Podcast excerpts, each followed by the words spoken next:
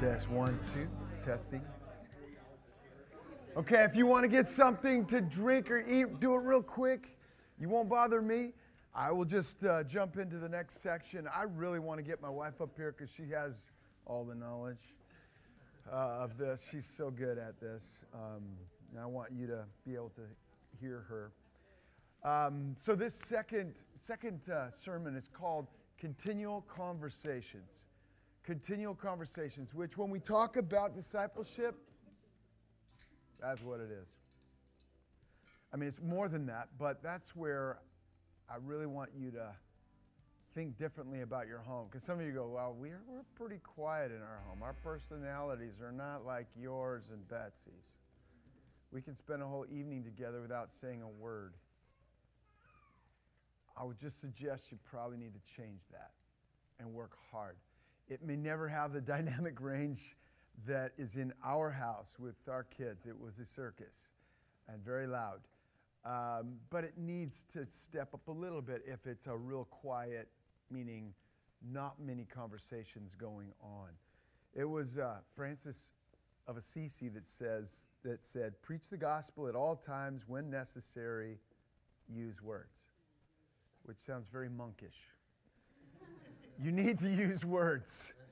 Okay, you need to use words. That won't work in your home because the gospel uh, requires an understanding of concepts made of words, which you then have to communicate.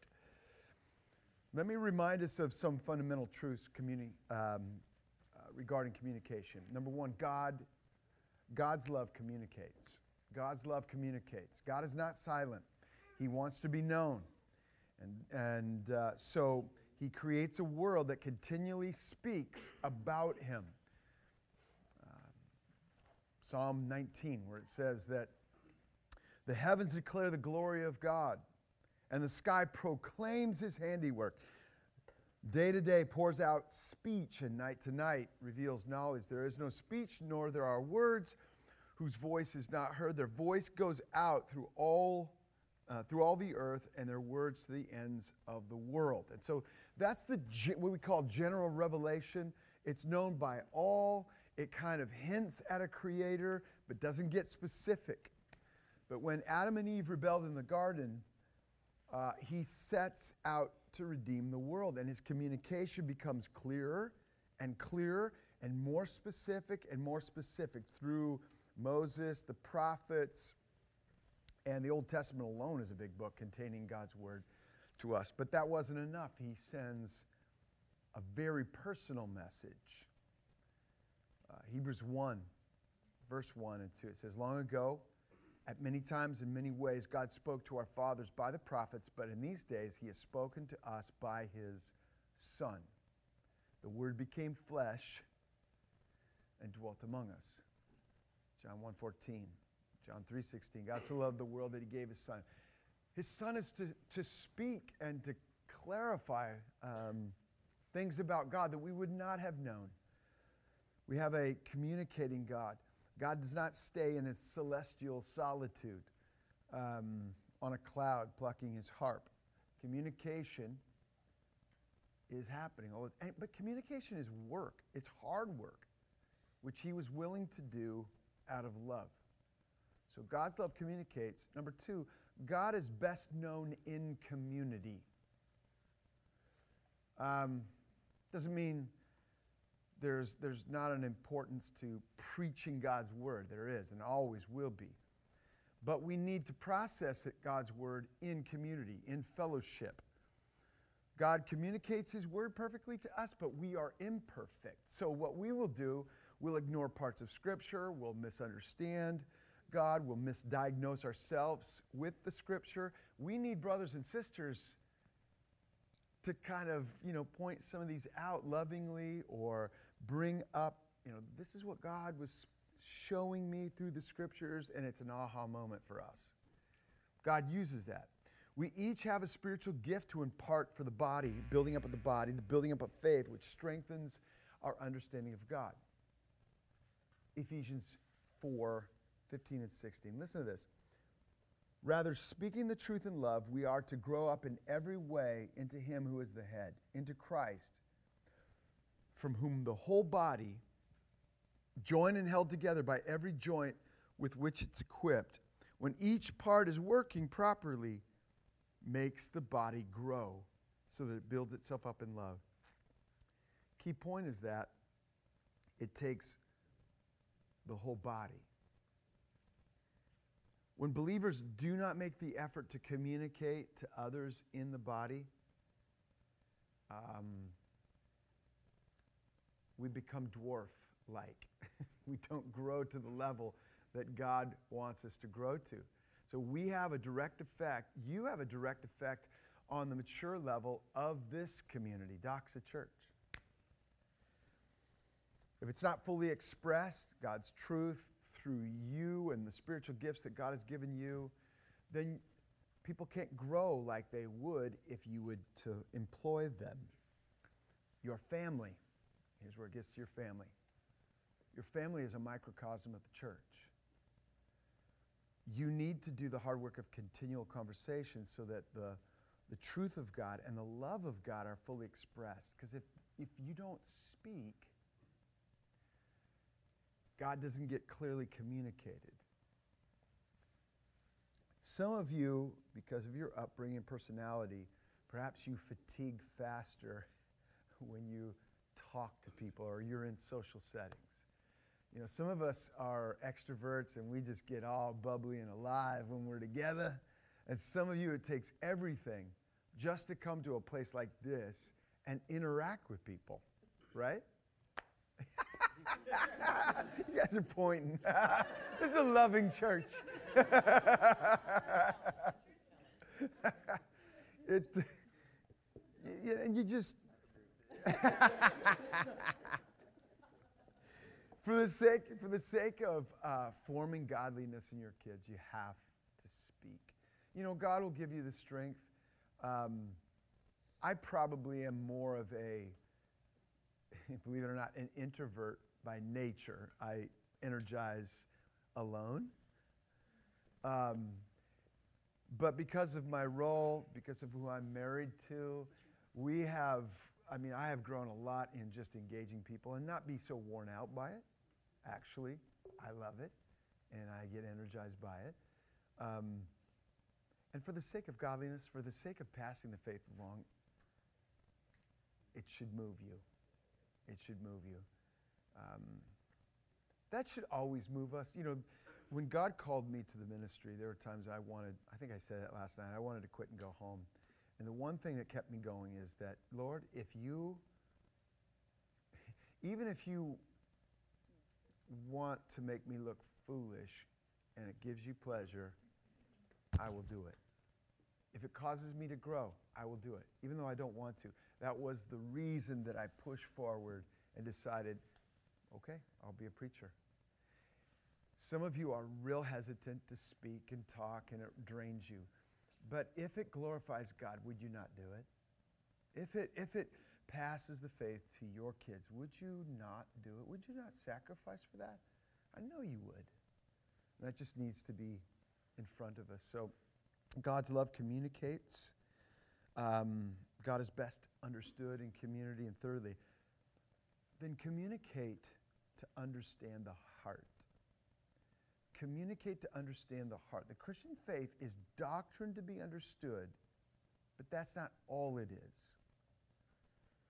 It must permeate our minds, our hearts, our thoughts, intentions, and then our actions. If you aren't continually talking to your children, you'll not know what's going on inside their brain. What motivates them is really important.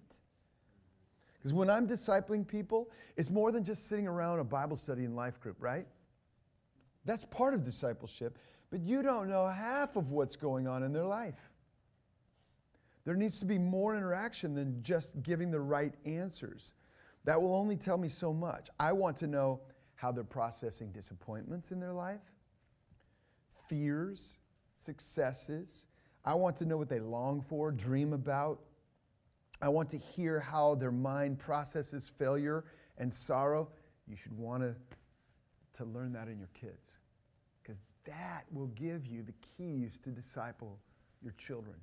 So it's information about God, yes, but how they're using that information to apply it to disappointments and fears and sorrows and successes and all those things and relationships, you want to you want to be in on that. Because remember, there is such a thing called hypocrisy where the outward things are arranged to make you believe that the faith is real. And kids know what's expected, so they'll put up their, their image in front, their facade, and their heart may be miles away. You need to know that as a parent. And the best way to do that is going to be communicating. Now, turn to Luke chapter 6. Luke chapter 6.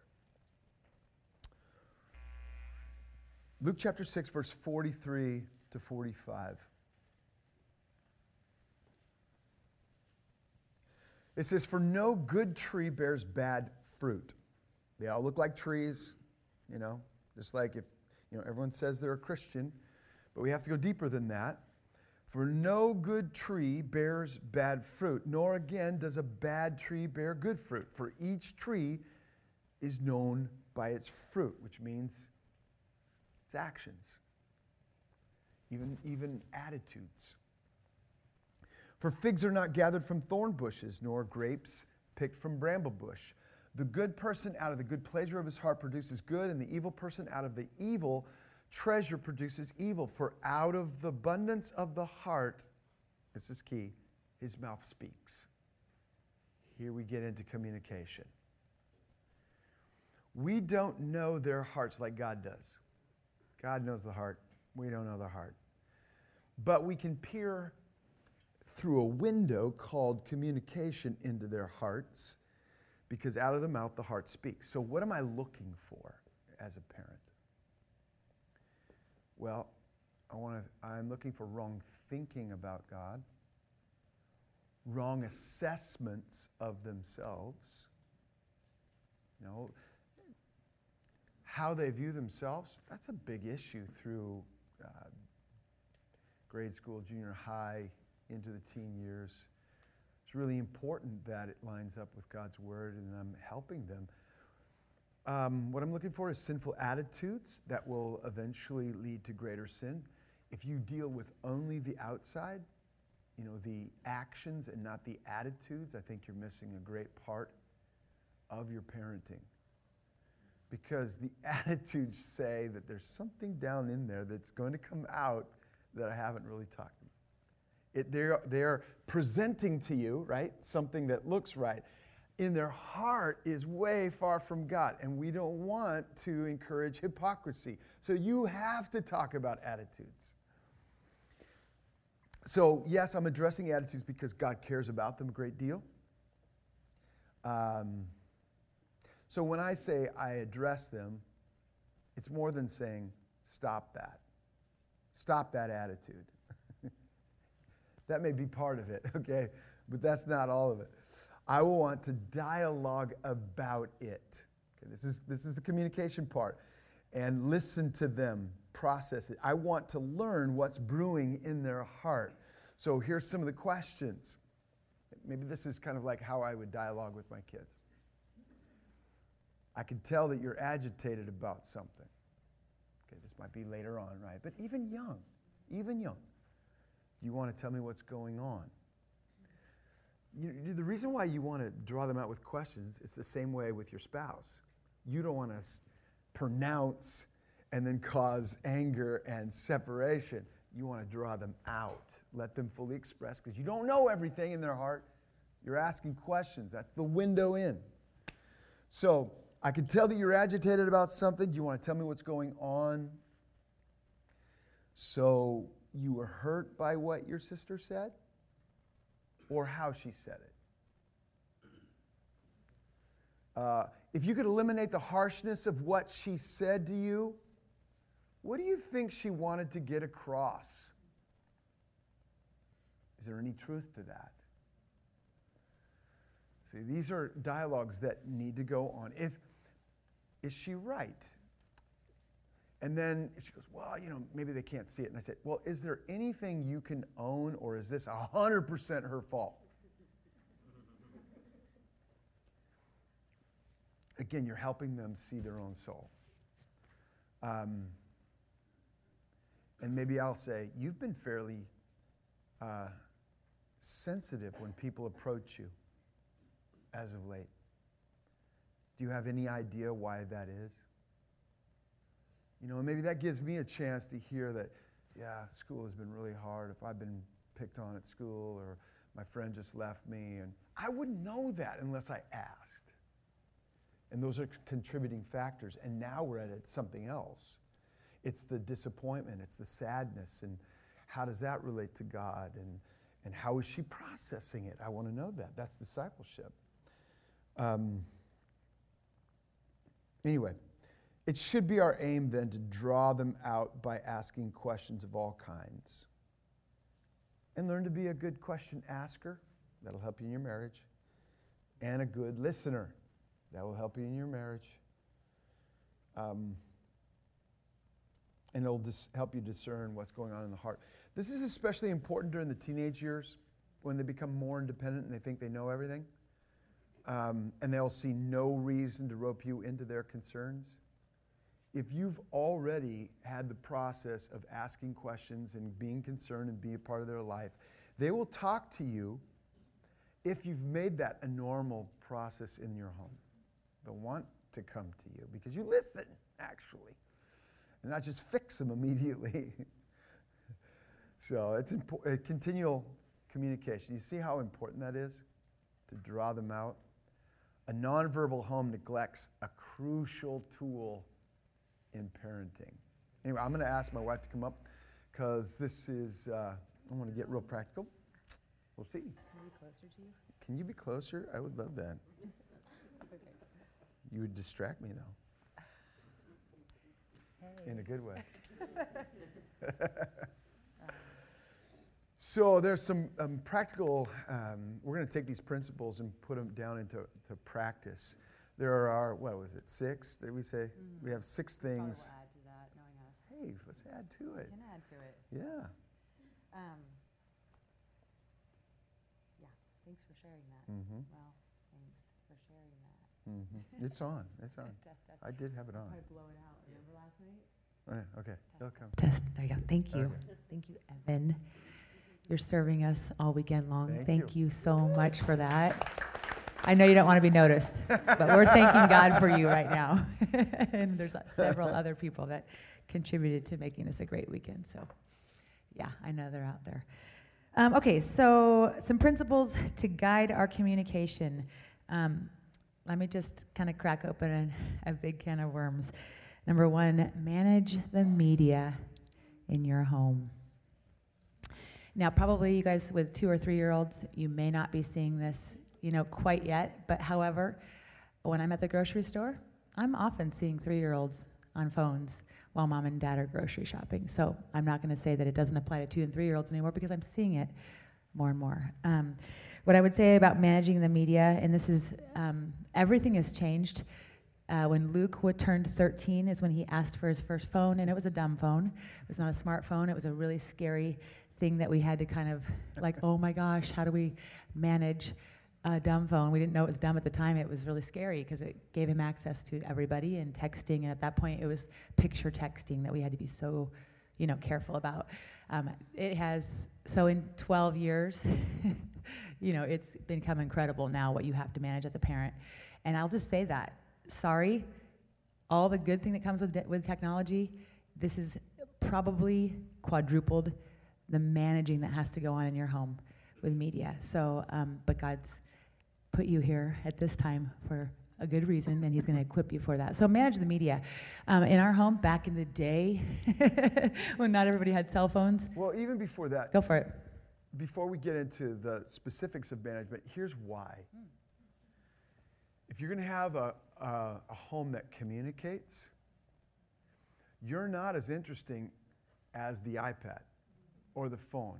So if you get them on those things and games all the time to pacify them, you're boring.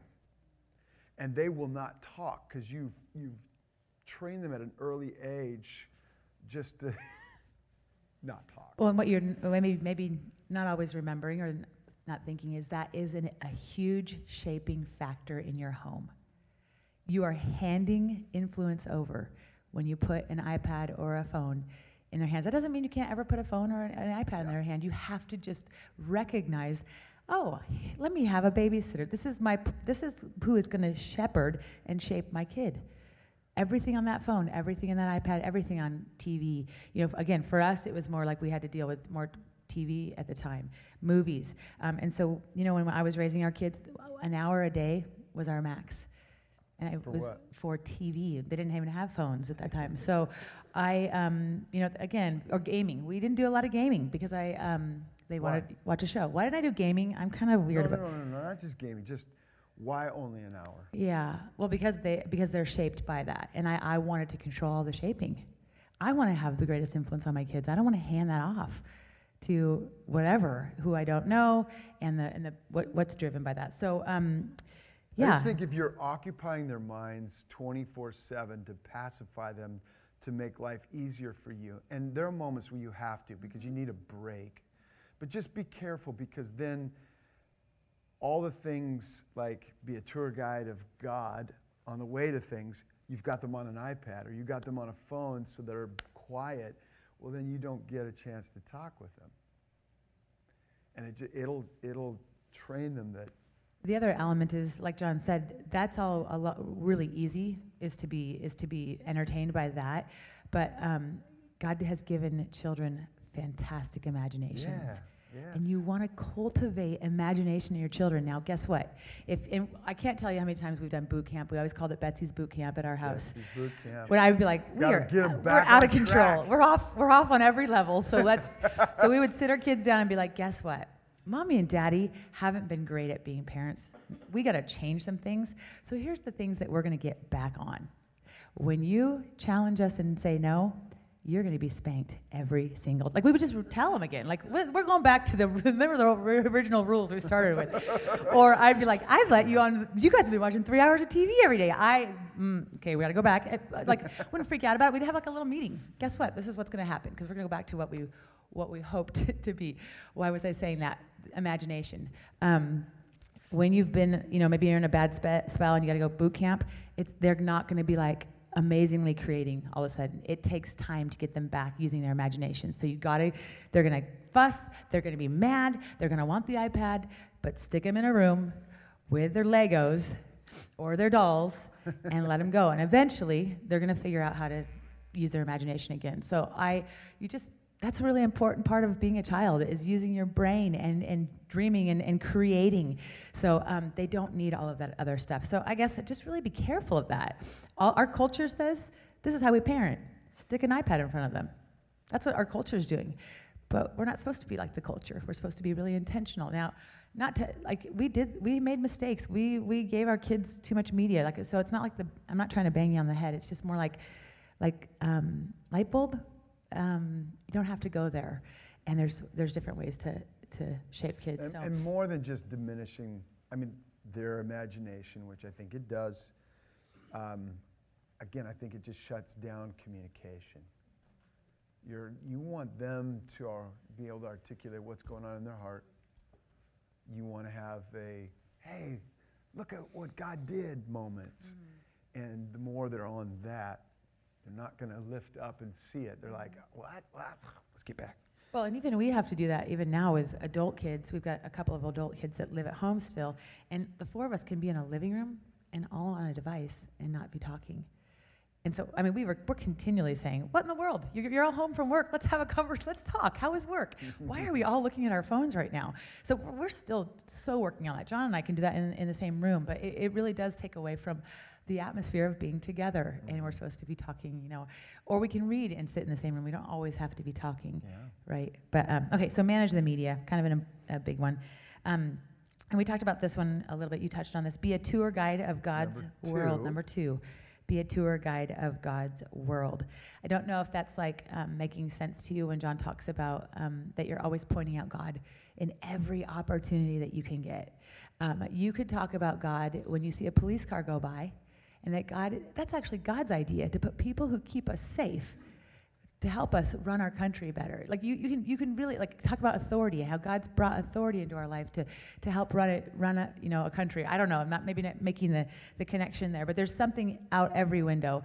There's stuff in your home. You can talk about where an egg comes from when you when you make breakfast. You can talk about um, where lettuce comes from and how God gave Adam and Eve a garden to, to cultivate. And we don't have to do that now. It's all the grocery store. But like there's, you can weave God into every conversation. You just got to be creative. And, and there'll be times where I'll be like, okay, I'm in this place. How can I talk about God right now? How can, and sometimes you're just like, come on, help me, help me, help me. But you can do it. And so it's just part of the conversation. Um, what were you going to add to that? I can tell you're going to add to it. And why? Why, Why? would we you answer that. He's asking me the question. See, we do this when I don't even know it. Why do we do that? Even at the basic young child level, I want to, them to see that all things relate to Him. We don't do God over here and then we live our life. God is a part of their entire world. Mm-hmm. Yeah, awesome. Maybe you should do the next one, and I can I can ask the why. Oh, great. well, um, number three is ask about a lesson that they learned at church or the message. Um, you know, at our church, they have little take homes for the parents and just to use it. Um, or ask, you know, they, or if they colored something. Usually it comes home with a coloring thing. Uh, and you just ask them about what you see in that picture. Sometimes they need to be your interpreter anyway. Um, or if there's a cross, or you know, sometimes it's. I used to ask our kids all the time, what, you know, what did you learn about? Did you learn about Jesus? Like double checking to make sure my, my Sunday school teachers were actually talking about Jesus. Not really, of course they were. But I'm like, what did you what did you learn about Jesus? So you're and then and then I could always further if I need, if I was hoping that they didn't maybe they didn't make the connection, I could further on and just kind of add in some more about Jesus and and how kind he is and when he treats you know people kindly. I can I, I mean I made a lesson out of every possible thing for our kids. But um, yeah, wherever they're getting input, you want to see if you can attach it to real life. I think too, it, it sets up throughout the, your kid's life into their teenage years that we go to church to hear God's word. It's really important. So, what did you walk away with? Let's talk about that. How, how are you seeing that? Again, I'm trying to draw out their heart in all of these things and want to know their interest level. Because you, at 18, and they leave home, uh, you just see parents get shocked when their kids go off the deep end when they go to college. You shouldn't be shocked. You ought to know what's going on in their hearts. And if you ask good questions, you're always at asking to figure out the interest level of you'll know where they are when they go to college. You'll know. I mean, we could even say that for the most part, from with all five of our kids, the one that we knew was probably going to struggle, struggled the entire time and into her teenage years. And we never were certain, like, but, but we were not surprised. We were not surprised because of how she challenged us. Is this she? Well, there's four of them, so they can they can try to fit. And you know, she would probably share her. It is her story to share, but um, we could because we worked really hard to try to know where our kids were at. We could predict that. We almost saw the pattern. Actually, we caused great fear in our heart because she resisted authority as a one and a half year old, like in a full on. You know, reject. So that was scary because we felt like, oh boy, if God doesn't get her heart, locked down. This is going to be this can be a, a, big journey, and it was a big journey. It was a hard journey, but you probably know, even right now, if you just took a, a, little bit of time to pray and think about where your kid is at, what you're seeing as as good trajectory and as bad trajectory. And I think just even a challenge to you as parents is to be a, stu- a student. You've talked about this of your of your spouse, but also of your ch- child. What are your kids' strengths and weaknesses already? take some time to think about okay he's super extroverted he's really great with ki- with other kids he's always finding the the sad kid and being a really good great you know what um, beckham you are so great at finding the kid that's by himself that is so christ-like that is so what jesus would do i love that about you love that about you um, and then another day, you're like Beckham, and of course I don't know Beckham, so I'm making this up. But um, but you're able to say, you know, when you treated your, you know, your brother like that, Jesus would was so sad because he wants you to act like this. There's just there's ways to kind of weave all of that in. I'm kind of getting off, but um, what were we saying? I forgot what we were saying. Oh. I got I got distracted. Let's go to number four. Go to number four. So, number four is listen to understand first before you fix. Okay, at two years old, maybe No. you don't have to do that. we don't really. That's not what we would encourage That's it to. we- no, yeah. but when you get to four, five, six, seven, you know, when they get to where they can interact, um, listen first, especially in the teenage years. Mhm. It's probably more important in the teenage years. Um, Proverbs 18, 13, if, if one gives an answer before he hears, Mm. it's folly and shame. Um, so again, we are talking about in that setting, you're a little older. Because let me just say this at the early ages, drawn out conversations like zero to three are not helpful Two to five. to know what they're thinking and why, you know, no, you're going to do this and there's consequences if you don't. You're, you're setting down, actually, let me give you a little, this is a good place for this.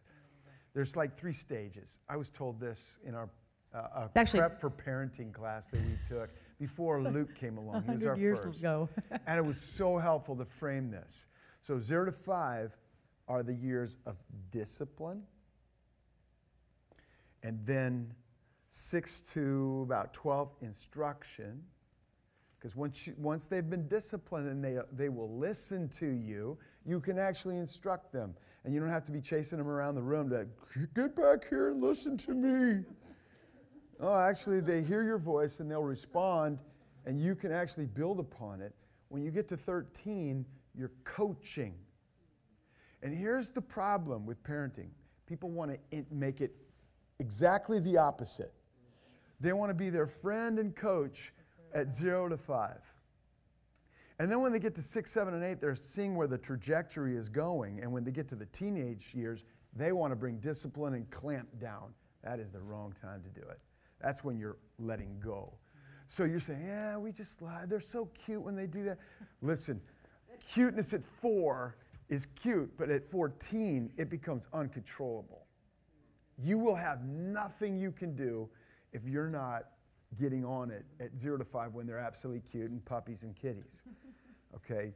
That's when the discipline and telling them how they're going to obey needs to happen. That was for free. Well, listen, you're talking about listen to understand first.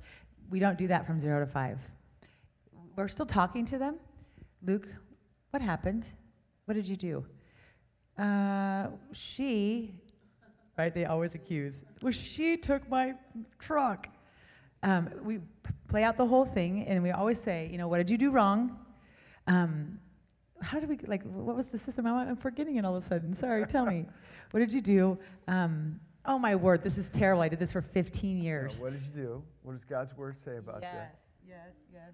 And we used to have verses, you know, that like one or two that were always in the back pocket. Um, and then, like, what, what, what's your part? Or what does Jesus think about it? I always ask that. And then we would say, what happens when you disobey mommy or daddy? We always came back to that. What does God's word say? What did Jesus tell me to do as a parent when you disobey me as a parent? And so I would always bring God's word into I, I'm not doing this just because I want to. I'm doing it because God told me to. So from zero to five, it's just that you've got disobedience constantly. You've got kids that are not obeying, and your work is to make is to get them to obey, to come under your authority. Because so if they don't, if they don't fear your authority, they will not fear God's authority. They will not obey. You are helping them see that there's someone else in the world other than themselves. And you, it's a lot of people like, I don't like that authority. I don't want that responsibility. I don't. You're a parent. And it's not about you, it's about God. You are helping them see that they're oriented to God and they must come under God by coming under you. Mm. And if you want to let that go, it's going to be disastrous. what happened over there? What am I missing? What is going on? You're listening, but this table behind you is like shenanigans. Thank you. Thank you for your. T- what happened? Yes, it is the zero to Bible. What did you do wrong, Ben? she did it. he did it. this is a perfect example. Thank you.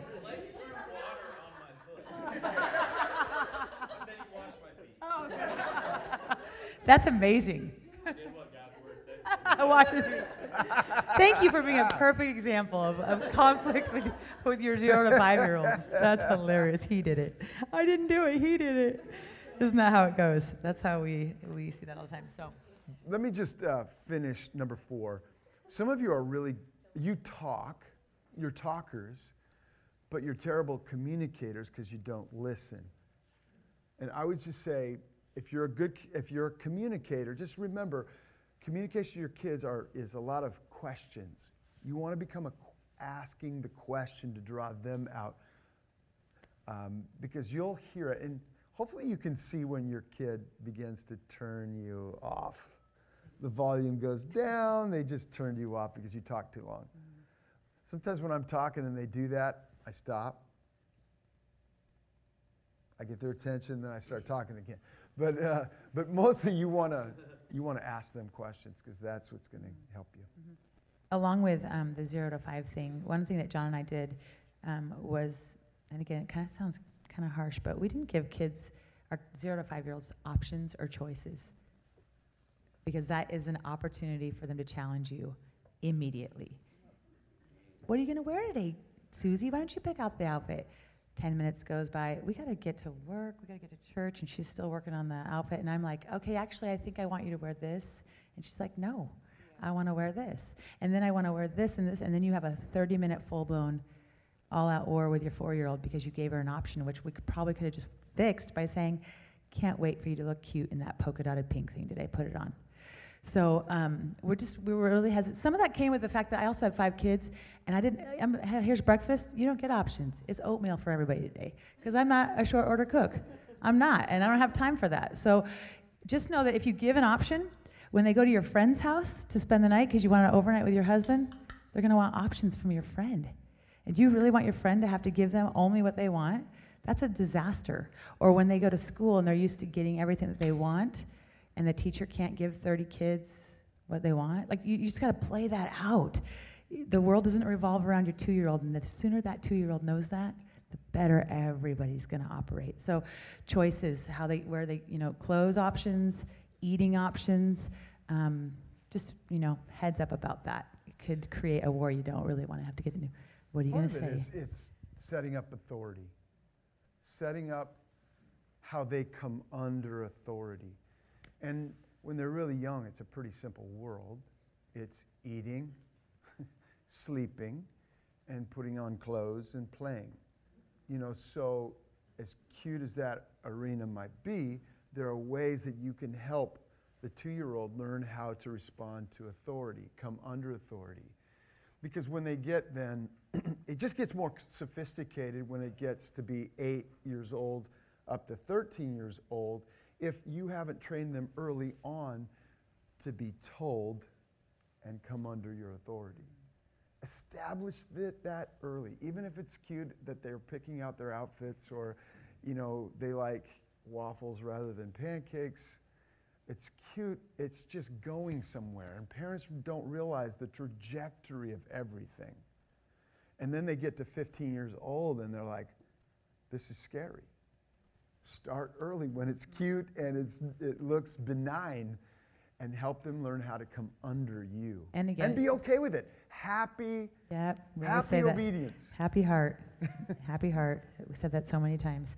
Um, and it might be like, you might be like, man, I'm at, my four year old's out of control. She's running the house. She only will, t-, you know, like, well, good. Have a little conversation with her and say, guess what? Mommy and daddy are going to change some things. Don't do it in the moment. Like, have the, have the normal moment. She can get dressed, she can eat. But maybe be like, tomorrow, we're, all, we're only having oatmeal from now on. And you're always going to wear what mommy says. And then when the moment happens, it'll probably be a big battle, but you'll train it for about two weeks and then you'll it'll get to be the other side of it. Yeah. So um, again, it seems harder at two or three or four, but it, it does only get worse. So it's actually easier. Don't don't forget that. Number five, don't get pulled into foolish arguments. And that kind of can happen with a four-year-old and a five-year-old. It can also happen with a teenager. So Um, What I mean by foolish arguments, too, what we mean is it's, it's silly conversation about a, a technicality. And your kids, again, at two or three or four or five, they're not subtle. It's when they get older and they kind of can push you between rules. You're not going to get into those conversations. You just refuse. Calm yourself and realize the cul de sac that you're in and get out. Don't enter. um, number six is verbally bless your kids I love that one. and help them do the same. So really work on. You're doing um, that with Beckham. I, Remember? was. Beckham, you're a great kid. When you Yes, see that, right. When I said that. that's verbally blessed. Yeah, verbally blessed. Not not this. You look so cute. I love your outfit. Your hair is so cute. Um, look for character qualities in your kids that are commendable, and Mm-hmm. they might be. It might just be a little little something that you're like, it's a miracle. A I little, found something I a can, little sliver. of hope, a glimmer. great day. You, you know, thank you. Oh my, thank you didn't throw a fit when mommy put that in front of you. That is awesome. You're showing so much self-control. Jesus would be so is so proud when you show self-control like that. Just they're there, um, but try to just bless your kids. And again, it's not for it's not necessarily for um, outward. Although look, it's going to start with outward, but you're going to you're going to point eventually to that. That's a heart attitude that Jesus loves in you. Um, so we're big fans of verbally blessing your kids. You know, you, you see that in um, the Old Testament where where dads would pass on a blessing of favor, and that's a cool thing to pass on favor and blessing and affirm. Um, I think as parents, it's really easy for us to be like, eh, this and this and this and this and fix and fix and fix. There's always something wrong. And who who of us can appreciate once in a while that you know what you're doing awesome. Love that about you. That's that just makes people stand taller when you can give a, a blessing. So look for ways to bless your kids um, verbally. yeah. Um, yeah, and then help them do the same with their siblings. You know that you can you can help create that culture when you see something kind that your sister does. You know, let's wasn't that awesome that she made your bed for you this morning? That is so cool. Let's go down and tell her how much that was such a blessing to you. Little ways like that. Um, let's see. I'm looking at a couple of things here. Um, yep, I already said that. Oh yeah, birthdays. So one of the ways that we love to bless our kids um, is around the table, and this is hilarious because now there's ten of them with married people. Um, but every birthday, it's getting a little overwhelming, honestly. Every birthday, we started when they were little. Um, went to the dollar store, and everybody would pick out a present for the ba- for the kid, for the birthday person, even if it was mom and dad. So they bought they bought for their siblings. They paid for it important. themselves, a dollar. so cute. Yeah. Um, They get excited about giving it too. and they would wrap it, and then we'd give it, and then at the table we would go around and say what we love about the birthday person. And it was hilarious. Back in the early days, you know, the girl, I love it, Luke, when you wrestle me and you let me win. You know, like it's kind of funny and it, like cute things at that time. Or I love, you know, I love when he gives me candy. you know, it's, it's kind of silly. But you sit around the table now, it's like it'll bring us to tears Mm. listening to our kids say what they love about. It's or I thank God because of this I see in your life. Yeah. And it's like, whoa. Wow, it's crazy. So start early, teaching your kids to love the birthday person and just say, Blessing them. yeah, Because affirmation is something that we don't usually give. It's, it's awkward. Let's affirm one another. so, and, and with guys, I mean, we're, we don't do that often. So if you start, but it's important, if you start early, um, so at birthdays, it was just kind of like priming the pump, if you will. And I think parenting again is so much correction because we're trying to get them on the right, the right track. and so we're always fixing, fixing, fixing. So any opportunity you can have, had to have fun and enjoy. I mean, again, we're trying to. We've probably got like ten messages combined into two, so we're sort of like you know, kind of coming in and out of things. Um, yeah, which reminds me, what time is it? First of all, oh, perfect, eleven fifteen. I'll just say this. Um, a couple of years ago, John and I were such big believers in communication with our family with our children. And I, I really take that from, I, I love Deuteronomy 6, when he does say you're supposed to teach them diligently, talk of them. There's the word talk. You got to talk. When you're sitting, when you're walking, when you're sleeping, and when you rise. That's like nonstop. So, You talk in your sleep. no, I don't talk in my sleep. But right when I get up, Okay. sometimes I shouldn't. I need to be quieter. But um, it's the idea is all the time that we're talking. There's always a teachable moment for your kids, always. And so John and I um, put something together called um, 20 conversations to have with your kids. Um, we actually haven't finished it; it's almost done. But what I did do was during COVID, um, we needed to, to find a way to bless our church, and so we actually did. We created an Instagram called Parenting Conversations. So if you ever want to go to that, they're little 20 minute. Um, we've got 20 conversations that you want to have with your kids. I think we made it through six on the Instagram. You didn't get very far. We didn't, but we were working really hard. And we've got it all on paper. Someday we'll get it out. But um, we wanted to point that to you as a resource. You'll probably hear a lot of things you already hear, heard from us this morning. But um, parenting conversations on Instagram, and you can, you know, when you have a quiet moment, put on and listen to a couple of those. Um, for, yeah. It's good. Okay, let's break and stretch, and then do a Q&A. Okay, so stand up, get some water, use the restroom, and come back in about five minutes.